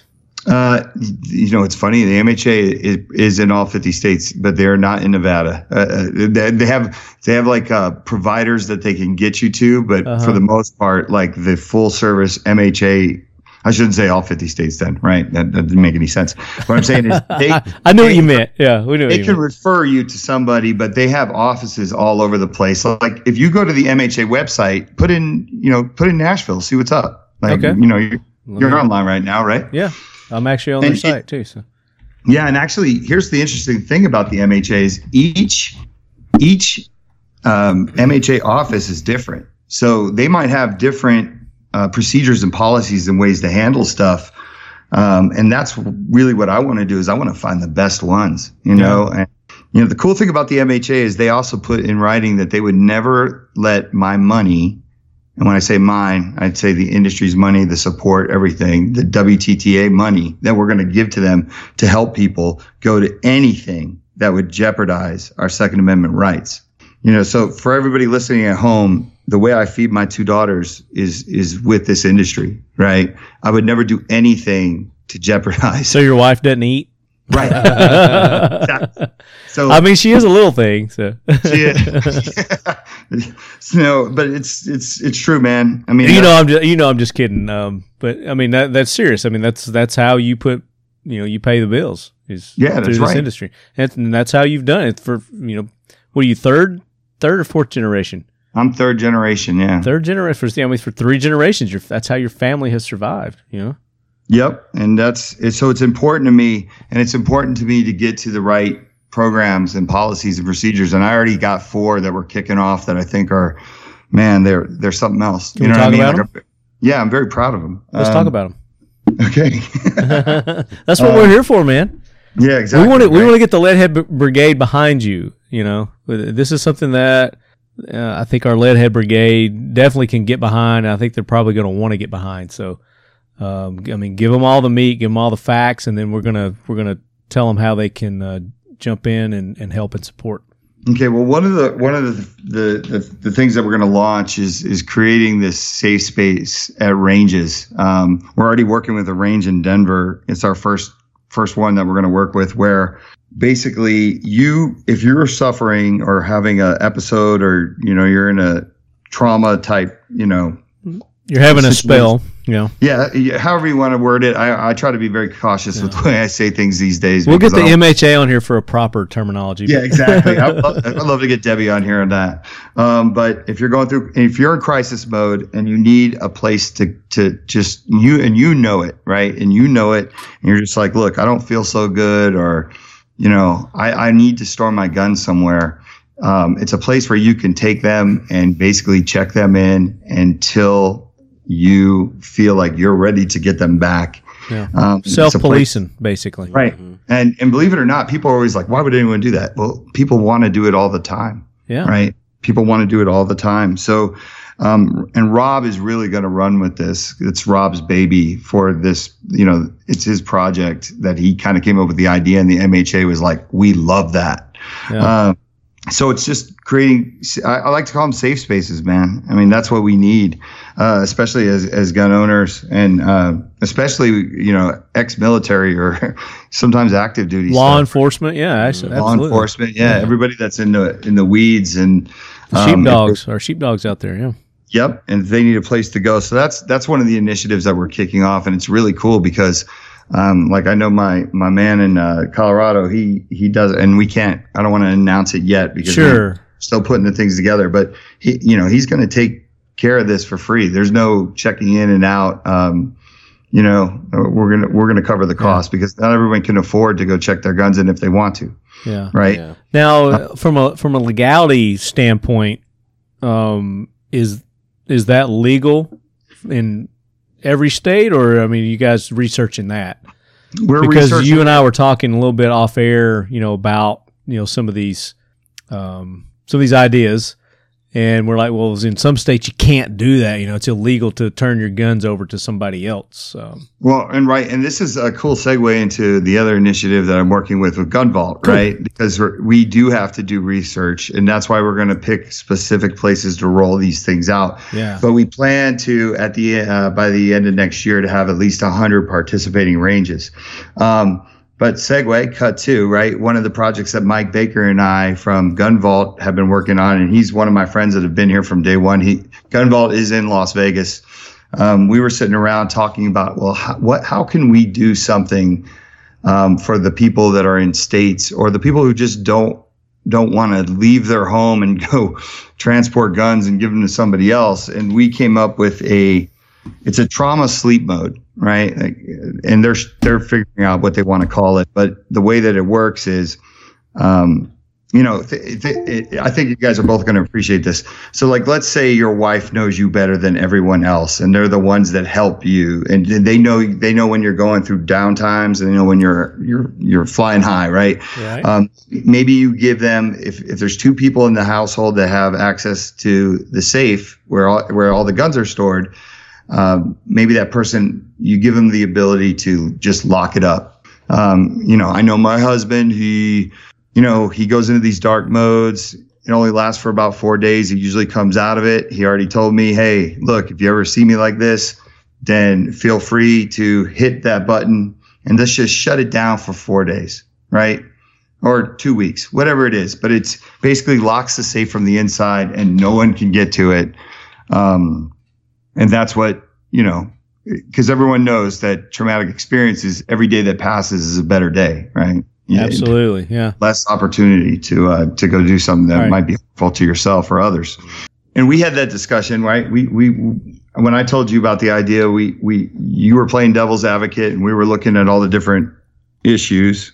Um, what yeah, I mean, the- you say. you have to. I mean, you've got to you Right. got to have somebody that'll play devil's advocate. You know, that's that's looking the it's trying to play the other side. You know, and address the the, the objections that you're going to get. So yeah. So I think it's critical in anything you do. But yeah, I mean, you and I were doing that exercise, and I mean, we came up with some, you know, solutions too. It's not like I was telling you. I don't just come up with problems unless I, you know, I've got a halfway decent solution.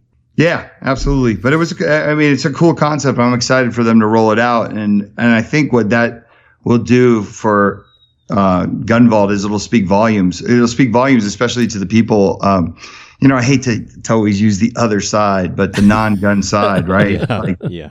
um, it, it's hard to to I catch I I, I haven't figured out a way to talk about that yet without saying the other side, but it's okay. Um, Well, it is. I mean, it, it, Yeah, it it is. is literally it's an other side. opposing an opposing viewpoint. So, right. So the the thing with and that's the thing. You shouldn't be afraid to use when a word actually has a meaning. You shouldn't be afraid to use that for what it you know its actual meaning. You know, you you can't always try to be politically correct. I mean, when a word means something, that use it. You know. Well, yeah, but I try, I try to look at it like this. Look, the uh, you, like I take give you an example. My mother, right? She's she's grew up liberal. She's pretty much a liberal, but she's a, she's an active Second Amendment supporter, Mm-hmm. right? So it's it's a little unfair to lump her into another side just because you know. But I think of the person like if I'm if I'm like, look, I want to protect my family. Um, you know, I, am interested in a gun. I wouldn't say I'm a gun guy. I, I'm not out there like I don't want to shoot all the time. I want a gun in the house. So like I think about it. If I'm if I'm somebody from the MHA and I'm like, you know what? Um, I met all those guys at Show. I want to get into shooting sports, or maybe I want to protect my family. I'm going to get a gun. If I find out that there is a safe company that literally took the time to think about something like that, even if I never use that switch, Yeah. I like that because it means like once again we get a chance to show that we care about ourselves, right? We, we do, and you know, it, and I'm going to use. It's probably a bad example, but you know the um, the the the company that was coming out with a gun that uh, it wasn't fingerproof, but it was like palm palm reader, Mm-hmm. and you can't shoot it unless it reads, you know, like your fingerprint or your palm. You know, it was kind of a safety measure. I mean, they were like a biometric gun, yeah. like a biometric gun, you know. Um, you're always going to have your naysayers, you know, and people, you know, that was met with so much resistance. You know, people are like, well, what if this and what if that and what, well, what if that? You know, what if this? It, it, you got to get stuff out there and you got to try it and you got to put it through its trials, you know. But the the concept behind what they're doing, it may not sound right for you with the safes, but there are there are you know a dozen thousand other applications to where it would make sense for that. Mm-hmm. you know i say a dozen thousand that's not even you know a real number but That'll be hard work. that's like a g. Gordon liddy number. Is g. Gordon liddy still alive? Speaking of? Uh, i don't know. I don't i I don't know. don't think so. things that make you go hmm. But I love that you don't know Ariana Grande, but then you drop it. Right? i know That's exactly G. what I was sitting here thinking, and you just nailed it. And I'm like, all right. So, G. Gordon Liddy, though, I mean, he's like 200 years old. I mean, that's that's my age, so I'm just showing my age. That's all it is. No, it, uh, I, it, absolutely, you're right. And there, there's other. You know, it was funny. I was telling somebody today. I'm like, listen, um, I don't like opera music, but I can find it on my radio station. I don't throw my damn radio out of my car. I just don't go to the station. Right. If you don't want to use the button, don't use the button. It's just awesome that it's there. And what I think it really speaks to is the other side that thinks we're irresponsible and we don't take care of our own. And th- Yeah. I think that that's pretty cool. And if I was Gun Vault and it's up to them, um, I would I would market it that way. I would say, look, we understand that sometimes uh, things get tough, and you know we built uh, you know this this feature into your safe. hmm That There's a thousand different applications for it. Mhm. you know, we have vacation. I went go to Hawaii for two weeks, right? Right. Exactly. Yeah. I mean, that, the, you and I were talking. I was like, that's like the perfect scenario right there. You, you could be away from your house. Nobody's going to be there. You know, you invoke that that feature. Boom.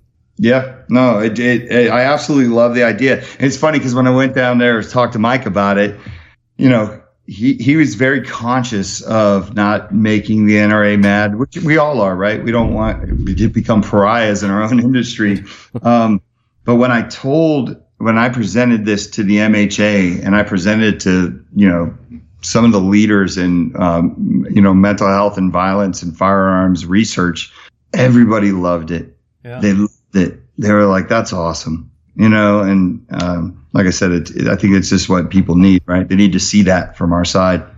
Um, Yeah, well, we- that's you know that's the thing too is we got to police ourselves, or otherwise it is going to be mandated upon us. You know, that's that's why they're trying to invoke all these laws on us. So I mean, if we're doing it ourselves, then there's no need to you know, put all these ridiculous laws into place that Yeah. we don't need additional laws.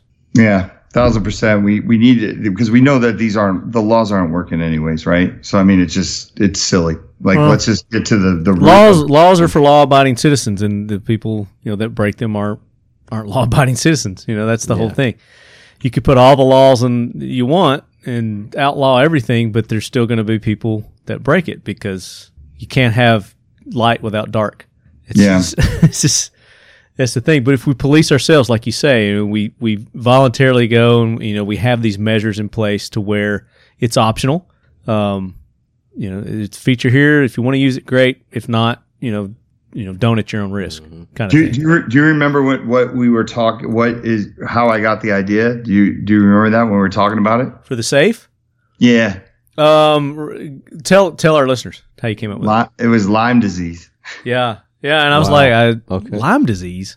I was like, I was like I isn't was, that uh, what something farmers get? But right right uh the, the deer tick no it's i was um it was crazy because i was with debbie plotnick and her son had, had uh, battles with lyme disease and i didn't realize that it attacks your brain and uh it eventually it uh it, it just wears on you. But i got into an uber after i had i'd never heard about lyme disease in that way. I always thought lyme disease was something that just wiped you out like you had a fever forever and you were out of commission right?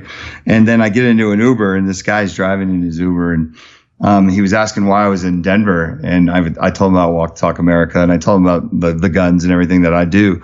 Um, it, it, he was so blown away by the concept um, of just Walk the Talk America, and he like started to talk to me. He's like, I suffer from Lyme disease, and I was like, you get out of here! Like, what are the odds that I just left a meeting where we were talking about Lyme disease? And he actually said, he said. Um, uh, almost like in your situation, his wife is his rock, Uh-huh. uh, and that he sometimes will lose a day or two, or he'll lose hours and end up somewhere. And right. he's like, I, they, my family sees it coming, and they they know what to do. They've they put in procedures and policies for that. Mhm. Um, but it was crazy because I got chills because at one point he actually said to me, "I know one day I'll probably will kill myself."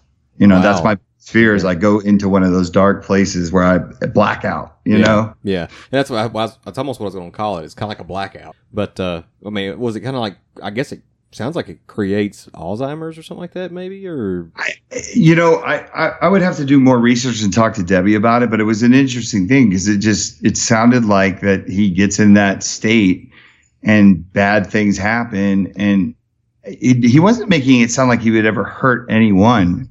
It sounds like he would hurt himself. right. um, because of, it's it's a painful thing to go through, I guess. And uh, I don't know. That's where the idea came from for the Switch, though, because it was kind of like that's kind of cool that he gives his wife the uh, authority and the AOK to like put some procedures in place, and Mhm. uh, I like that. Right? that- like my wife.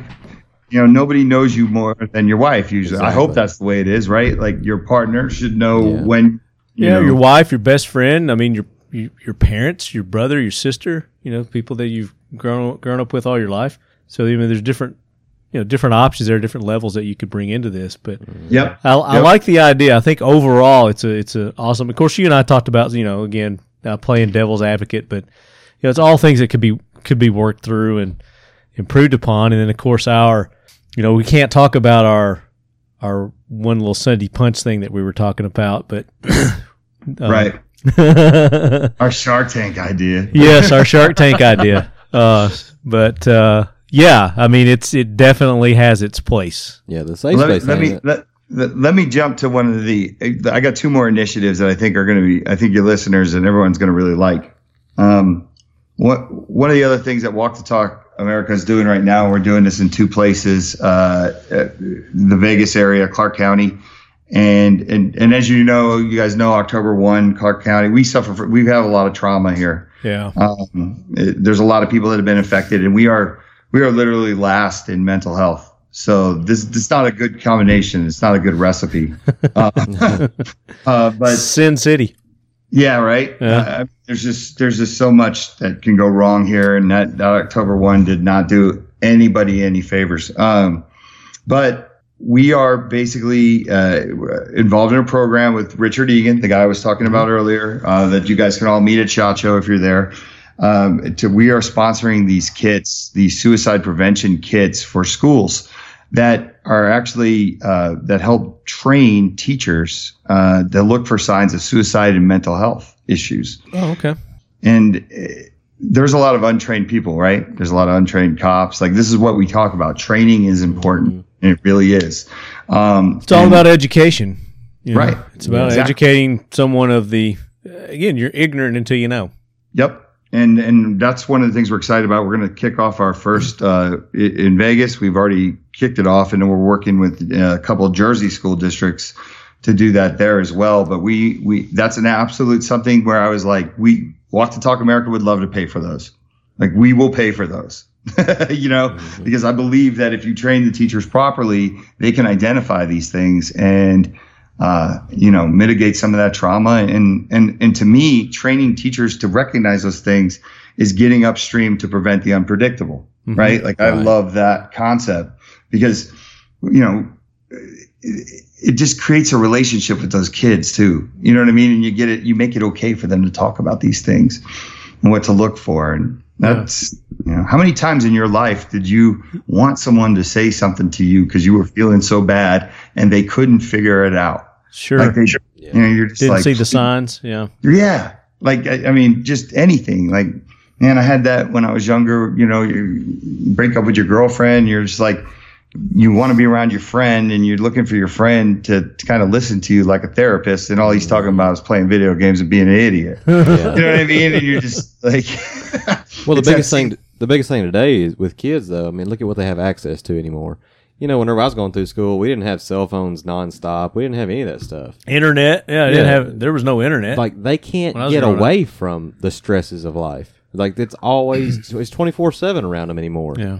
So yeah, I mean that that thing you're talking about with the, with the teachers is tremendous in today's time, especially. Yeah, we were. I was just talking to somebody about that. We were talking about bullying, and um, I, I kind of said, I don't, I can't imagine what that's like today to be bullied like that. Because when in my day you got bullied, it was from like eight o'clock to two thirty, you know, and then you had you could go home. right, and get away from it. Yeah. Yeah, and you had your safe space, right? You could go home and and, and kind of hang out, and no one could get to you. Now, I think bullying goes for 24 hours. So, like, the kid goes home, and then he's got to worry. yeah, you can't get you can't escape from it. It's, Right. It's on the so you know. Of course, I mean it's self imposed. If you get on the social media, it's all choice. You know, you don't have to get on social media, but again, the peer pressure's there. You know, I didn't have to have Air Jordans, but you know, the Well, peer pressure was there. peer pressure is there, but also too, like think about it. This even if I don't get on social media and and I go to school the next day, and one of my friends is like, "Yeah, you know, this person was on uh, Twitter talking about you." Yeah, You know what I mean? Like, Yeah. you know, saying some awful things. It's just, it's, it's a different time, man. yeah. But that's like you know, if, if I didn't go to the skating rink, and I'm showing my age again. you know, if I didn't go to the skating rink Friday night, and then Monday, as like, hey, dude was talking crap about you, you know. I'm Yeah. like, well, good. I wasn't there. You know, I didn't have to experience it. But nowadays, you know, these kids with the social media, with the, the Instagram and the Facebook, and I don't know what's new. There's probably some new ones out too that I don't even know about. Sure, there is. Um, right. you know but they feel like they've got to be there and they've got to be on top of it. And they you know it's like crisis control. If i'm not doing this then i'm gonna you know i'm gonna fall in that pit. Yeah. so it's a it's a completely different different type of stress on kids these days you know. And it's like you said with the education because there is such a, a generational gap between teachers and, and kids in some instances.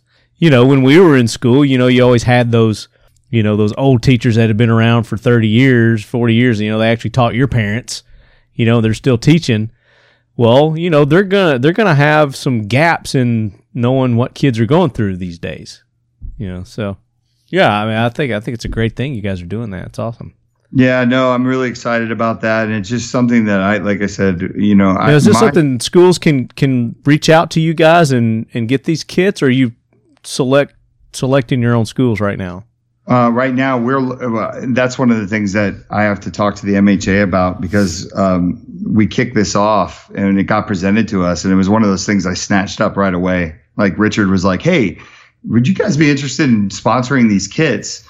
And I was like, "Absolutely." When I was reading, uh, like, kind of what came with the kit and everything that was involved, uh, you know, to me, like I said, what my job is to literally look at my industry, our industry, and be able to say, Sure. I'm going to put our money to the best places, to the best policies, procedures, and everything else like that, right? Uh, that's the thing. A lot of people want to help and they don't know how to help, or they're afraid to help because they're like, I don't want to give my money to somebody that's going to do something stupid with it or something that d- won't make a difference. Yeah. You know, I, I feel like it's it's my job to to give our industry that like okay, if you don't know what you're doing, now you're you're a nonprofit. Yep, I'm a nonprofit, so so 501c3. Yeah. So you guys, who are you reaching out? Who's who's getting behind Walk the Talk America? I know Uh, you. I know you've kind of been selective on the front end on who you've been you know bringing into the mix. Talk about that a little bit.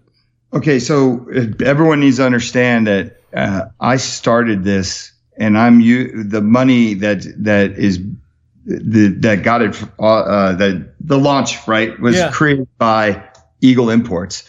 So I basically said I took Ross' idea. We're going to take a dollar for every gun, and I actually backdated it to January first. Okay, even though the concept was built, born in June that night, June fifteenth, I go back to January first. So I'm putting my money where my mouth is uh, from the jump. Right, that's what I want to. I wanted to show everyone that Nice. Yeah.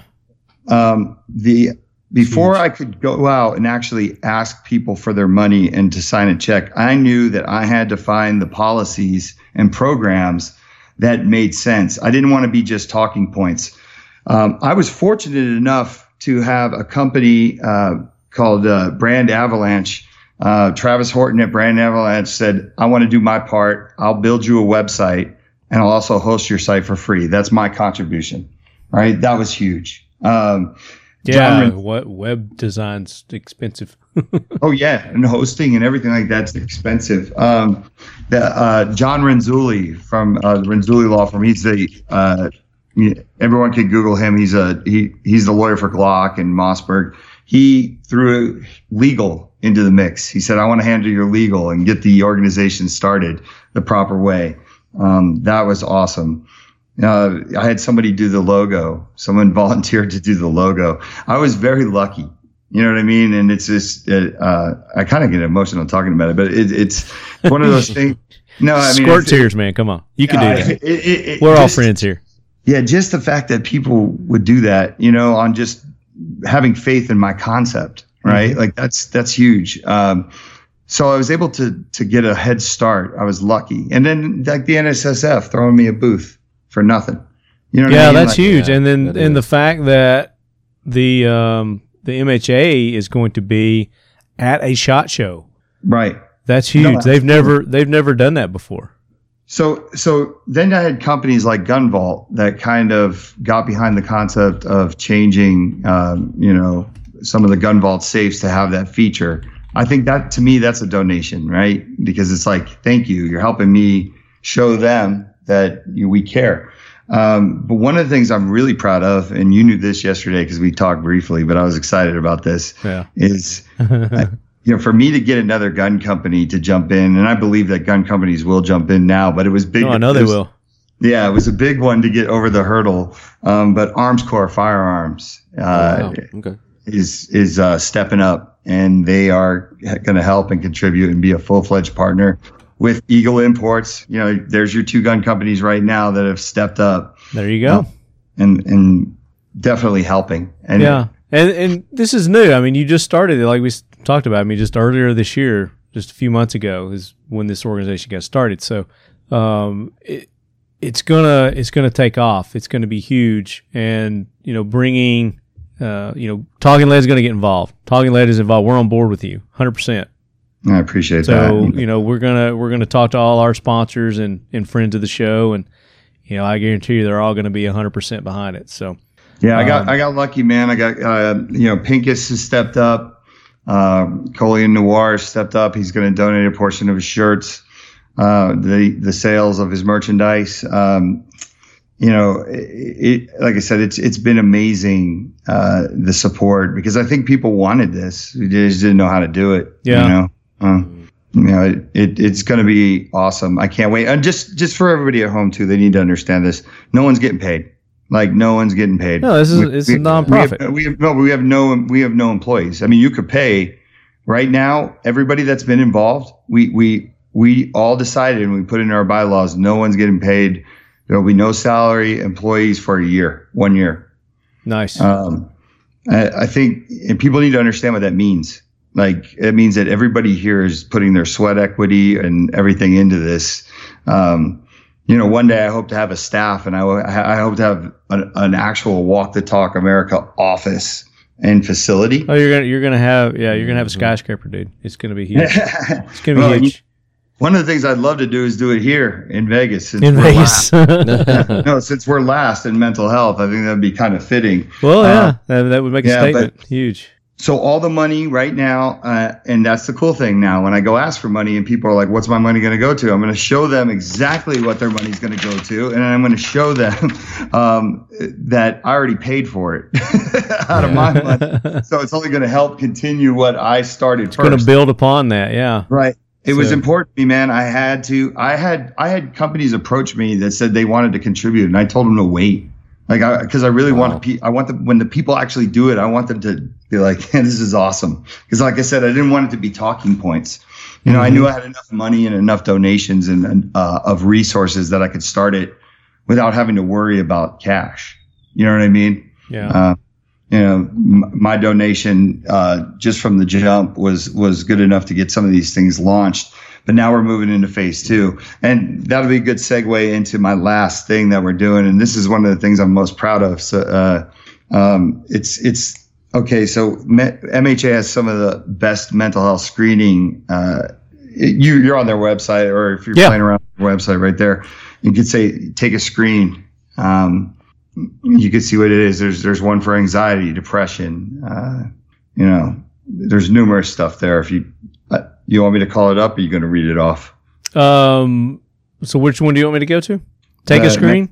Yeah, take a screen. Okay. Uh, I'll go to uh, mental health screening tools. Yep. Is that where you want me to go? Yep. Okay. Uh, so I clicked on that. There's a depression test, anxiety test, bipolar test, uh, psychosis, eating, PTSD, parent, youth, uh, work, and addiction. All these different Yeah. tests. so what's cool about this is the they're all free and they're anonymous. Um, so I've gone through many of them just to see. Uh, No one's going to come knocking at your door. No one knows anything. But when you go through one and you answer the questions honestly, um, basically it gives you the resources, what you might have, how to mitigate that. Uh, some really cool stuff. But now I'm going to give you some personal stories, and this is one of the reasons why I got. I'm really fired up about this. So I have these rubber bands. Uh, this is a Vegas Stronger one. This is one that we're doing. I'm doing with Richard Egan, and we're getting in the Clark County school systems. Uh, Yeah. You can't really tell. Uh, I'm showing you over the camera, Yeah. but they're, You send me pictures and I'll post that so the ladies can see that. Okay, yeah, and if you and, and also if you go to our Instagram or you go to our, our Facebook page, we have them You got them posted. posted there. Okay. Um, but basically, these bands, uh, if you go to wtta.org forward slash love, we didn't we didn't want to call it you know forward slash screen or make it sound like you're going through TSA, but you could take a free anonymous mental health screening. Now, this is awesome. My daughter's 11 years old, and she has been uh, she's had the opportunity to watch me do all this media and uh, talk on the phone for hours to these professionals. um, but uh, my ex-wife and her mother um, s- suffers from uh, severe mental illness, and unfortunately, incarceration is has been the answer. And she she gets to to to deal with that while being incarcerated many times. She's not a criminal. She doesn't do anything to hurt anybody. Um, but there's something wrong, and, and and when it gets to that point and it's it's too far and there was no help, um, that's usually where people nowadays go to get their help is prison or jail because they break laws that they really shouldn't, but Yeah. nothing that hurts anybody. But so this is it's special for me and my daughters, right? Sure. because they get to see that their father cares. Um, when my ex-wife is okay, uh, she is a great co-parent. We have a great co-parenting plan, and I do. It's someone that I do c- call my friend. You know, um, and, and at one point we were great lovers. so obviously, had two beautiful children. Obviously, yeah, yeah. yeah. So my daughter um, comes up to me one day and says, "Dad, I think I suffer from anxiety." And I said, "Well, why do you think that?" And she she gives me all these answers uh, and, what she thinks. And I said, "You know what you should do, honey? You should, you know, the company that uh, you know, the organization that your father's working with, MHA. You can go to their website and they they have a take a, a you know free screening. No one's going to know it's you in there. Um, just answer the questions honestly." Don't answer them to where you think there's a person on the other side that wants to hear what you're thinking. Answer them honestly. Do not uh, don't don't think about me. Don't think about anything else. Three days pass. Right? She comes up to me. She's like, "Dad, Dad, I took that. I forgot to tell you. I took the uh, the screening." I said, "Well, what did you find out?" She said, I suffer from mild anxiety. She had the biggest smile on her face. And it was because she actually thought she had anxiety, uh, uh, basically a stronger case of it, right? Yeah. Um, what was cool about it, I got to talk to her about. It. I said, "Well, isn't that cool that they tell you what to do for it now that you've recognized it and you know it's only mild?" Yeah. And it just was like this weight was lifted off her shoulder. That like, okay, Well, she understand. Yeah, she. It's like you know when you look down at your skin and you got this condition going on in your skin, but you don't know what it is, and then you go to the doctor and they tell you what it is. You know, and then it's like, oh, that's just you got poison ivy. You know, here's Right. here's some cream for that. right. I mean, it's right. not that simple, but yeah, I mean, it's like, oh, okay, phew, I thought I was, you know, my arm was going to get uh, gnawed off, you know, so it, it, it's, it, no, and but you saying it's not that simple, but it makes life simple. Like once you get through it and you know that you're Yeah. okay, you know what I mean? Like Right. and and I understand what's going on now.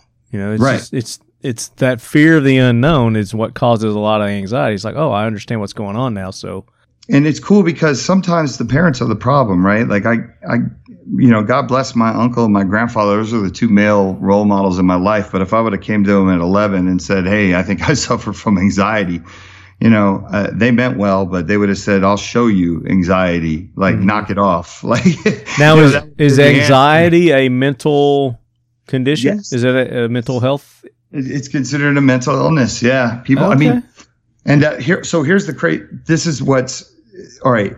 People, there are people that suffer from anxiety so bad that they feel like they're having a heart attack. Mm-hmm. Yeah, yeah, Yeah. Yeah, and then here, this is something I want you to think about, uh, especially everyone that's listening. When you go to work and you're in your office uh, or you know the office that you work in, your coworkers, and you say, "Look, I feel sick. I, I feel like I'm going to throw up," or you're sneezing everywhere, and you look, you have a fever. Your boss is like, "Get out of here! Like, go home. Don't make everybody else sick." Mm-hmm. you go into the office and you suffer from high anxiety and maybe you have an attack at that moment and you feel like your heart is about to come out of your chest and you say to your boss i don't know what's going on man i just got to get out of here for a second or i got to go walk out to the parking lot you know what they say sit your ass back down A lot of times, yeah, Mhm. yeah, and that's where we got to get to as a society, and that's one of the reasons why I want to do this outreach. And like these bands to me mean a lot because it gets people talking about it. And I think that you know, like my daughter now, she will share that story with a friend. If the friend and then talk about it, she can say, "Well, you should go on this website and you know, go here, or here's this band, check it out. Go here, learn about yourself. You don't have to go talk to a parent that might be part of the problem." and, and not everybody does have a friend that they could talk to or an amazing partner or wife or family member you can go on there and find out what what it is and then how you can mitigate it um, and that's what's really cool and then there's also resources on there if you go through uh, you know depending on where you are that'll show you where to go um, let's go to another story that even makes this better i have another family member that i asked to go on there and check it out well i didn't you know she she was helping me with some of the stuff on on on the website and everything, the verbiage.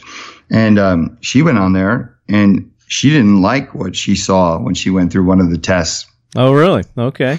And now she's in she's in therapy and she's working on it because the, the test came back and it said something that just did not sit well with her. It said that she's she's a strong candidate to maybe hurt herself one day. Yeah. And she was not she was not mad at the test at all. She just said, you know, she didn't realize it until she took the test. it's just something that she was like, look, let me get, you know, let me start working on it now. So, you know, MHA has this great saying before stage four, Yeah. uh, before stage four, right? Most women, uh, let's, let's use in the breast cancer example. And, and I'm saying this because there's someone near and dear to me that just went through this. Um, they felt a lump. They didn't do anything. You know, they kind of like, let's just hope it goes away or it's just Sure. something else. By the time they went and did something about it, they let it get to stage four, right? Mhm. Um, and in mental health, you got to think of your brain that way before stage 4 Mhm. If you sit on this problem and you wait and you don't do anything or you're afraid to come out and tell somebody, when do you do it? you when it's hit stage four. yeah. And that's those are the times you're A lot of times it's too late. Yeah. yeah. So, So, it's the yeah. So they can go to uh, Mental Health America. right? uh, dot net, and you can take these uh, different self diagnosis. Uh, we call them exams, but uh, whatever they are. Um, Yeah, so you guys yeah. do that. You let us go do that, and let me know. I mean, let me know if you go and you do it. And I mean, I don't want to know if you come up with a diagnosis or something, but just let me know that you go and do it, and if it was helpful or not.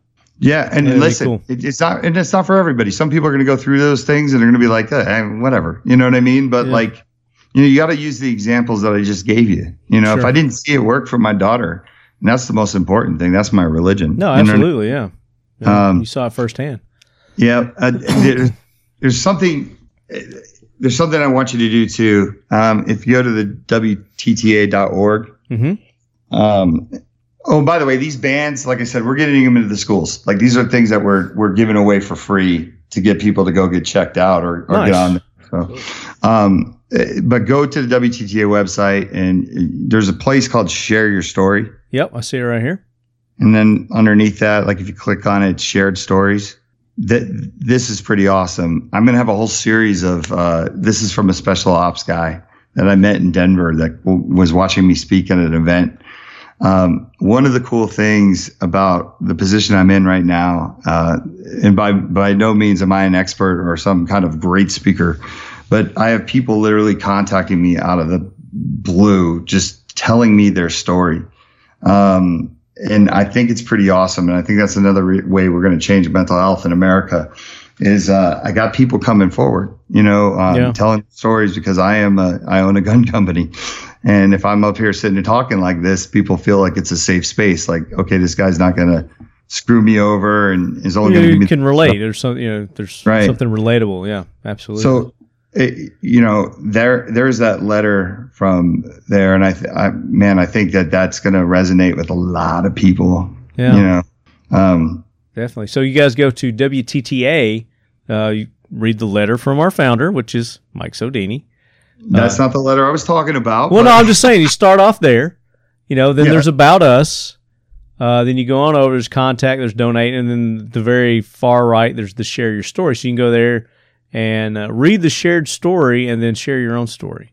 right? And I, think the reason awesome. why I love to share your story because, um, and there's going to be more to come. Uh, I, I was talking to somebody in Massachusetts the other day that's writing a, a, a really good one for me because I want to hold the MHA just as accountable as they want to hold us to change and the language, right? Mm-hmm. So like when Joy Behar gets on the View, I'm like, ooh, I'm telling, and I call the MHA and I'm like, somebody do something about her because she's doing something silly, Yeah. right? And it's the same thing. If I hear a story that I don't like, which I heard one um, from this gentleman who was who was brave enough to come forward with his son. Um, his son suffers from depression, and and he's he.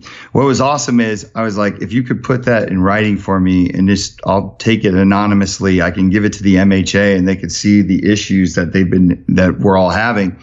Um, he actually got back to me. He presented it to his son because he's like, my son's actually a better writer than I am. But his son got this feeling of like, yes, this is awesome. Like somebody's listening to me. I could be part of the solution, right? And that that helps everybody. Um, uh, but that's that's another cool thing about this WTTA website. And all those screenings are actually. Um, we're going we're working to bring them live within our own site, so no one has to leave the WTTA site. Yeah, I think that would be good. Yeah, definitely. Yeah. I actually, I'm kind of jumping the gun telling you guys about the screenings and the bands, but I'm excited about it. Everything I do, I, I, I don't listen to anybody that tells me to wait. Well, Uh, I mean that, you, that's I mean that's part of it. you got to let people know that there's something out there right now that they can go do, and you know that with mental health, it's sometimes tomorrow's too late. You know, so it's good Yeah. that you're telling people now. Definitely. So, guys, definitely go check out walkthetalkamerica.org. Uh, read Mike's story there. Uh, he tells you uh, everything that he talked about, probably more uh, in his story there. Uh, and then share your own story. And then get in touch with me, talkinglead at gmail.com, and put WTTA in the subject matter. Uh, and let me know if you guys have um, suggestions, you have thoughts, um, what you think about it, and uh, how, if you want to get involved, uh, let me know there as well. Um, they've got contact us and donate there, but I want to hear from you, leadheads. So send it to me, talkinglead at gmail.com, WTTA and the subject matter. And I mean, if you've got a story to share, also share that story with me. I won't read it on air, I promise. Um, but if you give me permission, I will share it with Mike, and um, you know that that's something that at that point we can we can take from there and decide what needs to be done. But uh, everybody knows somebody that's suffering from some sort of uh, mental illness, whether it's depression, whether it's PTSD, uh, you know, anxiety. Geez, I didn't even know anxiety was in in that category Yeah. uh, as well. Um, but yeah, so look forward to working with you uh, on this project, Mike. This is going to be something that definitely Talking Lead is behind 100%. And uh, we're going to get on board. We're going to get the Leadhead Brigade on board. And um, like I said, we're going to get in touch with our sponsors and, and friends of the show as well. So, Yep. Mm, Appreciate it. And then, and just, just for everyone to know, I know money's tight, man. I know not everyone has money, but you know, think out of the box if you have to. You know, uh, it could be anything. It could be a resource, right? Like, uh, hey, look, I don't have money to give you, but I can do this. I I have uh, a, a couple people that are doing some things that, that, that they're in uh, radio, and they're going to give me some drops to give to like Sure. shows like yourselves. Well, they'll drop it in. You know, like they want to cut some PSAs. we want to get the word out. Yeah. So you make sure you Yeah. guys go to their Instagram page, their Facebook page, share their post, like their post, and let them know you're Leadhead. Um, and then if you know people that need help, send them to us. It's just like sheepdog impact assistance and what Sergeant Major Lance Nutt is always talking about. You know, if you know a sheepdog in need, you know, if they're sitting on the couch, they're depressed, you know, they're in that dark space, send us an email, talking gmail.com. You go to Sheepdog Impact Assistance, you go to Walk the Talk America now, and we can get them help. So don't, like I said, tomorrow's too late. So do it now when it comes to mental health. So, um, one more time, give all your, your Instagrams, your website. Okay. Um, WTTA.org, walktalkamerica.org. Those those both get you to the website. Um, Facebook, Instagram, and Twitter is Walk the Talk US. Uh, Eagle Imports, if you want to go check out some of the guns that are are helping fund these projects. Armscor, uh, absolutely now. Yeah. Uh, if you do not buy an Eagle Imports gun, please buy an Armscor gun. We, we, you know what I mean? Like that's how much love I have for these guys for jumping in this with me. Absolutely. I absolutely appreciate it. Um, let's see what else. Uh, that's about it, right? I mean, Yeah. And then, of course, the, the, uh, MHA's website. Yeah, yeah, absolutely. The MHA. I plan on, you know, I'm going to work with the MHA, but I, I, I I'm going to expand and go in. I, I'm taking phone calls right now from all kinds of organizations that I didn't know existed that have heard about me. I had somebody the other day call me, and she's not a gun person, but she works with pediatricians in Ohio, and somebody was kind enough because she, she all she gives away safes to the pediatricians to give to to people. Uh-huh. And uh, one of the guys behind the counter, I guess, at one of the ranges that she has the stuff at, was like, "You need to get with Mike Sodini at Walk to Talk America." And she was like, "Do you know him?" He's he's like, "No, I I just heard of him." I was like, "That is awesome." That's Like, perfect. I mean, that's the kind of recognition you want right there. Yeah, so it's well, working.